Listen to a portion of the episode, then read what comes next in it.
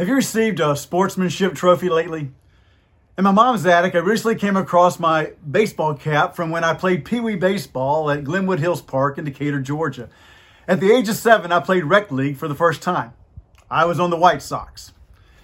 We didn't have a very good team, lost most of our games.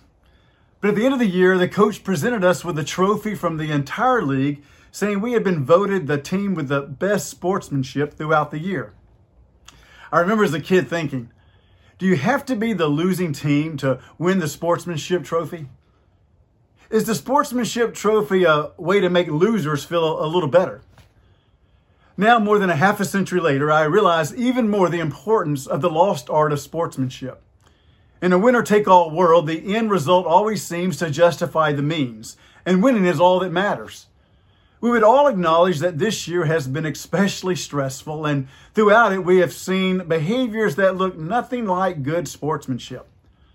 Finally, the election is over, and I'm sure we're all glad to move past the political TV commercials and campaign junk mail. The real test of our democracy, however, now begins. Will we see our nation unite or further divide? Will we see leaders strive to bring out our best or incite chaos? How about the church? Will Christians look more like Jesus in the days and weeks ahead, or will our behavior be no different than those acting out of boastful pride and anger? I'm reminded of a couple of verses from the Bible.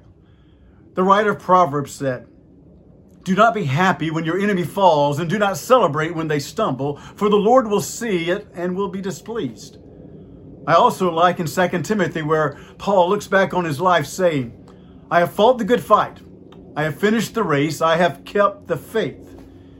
Yes, we give our all as we work, serve, fight injustices, campaign, march for causes, and care for others.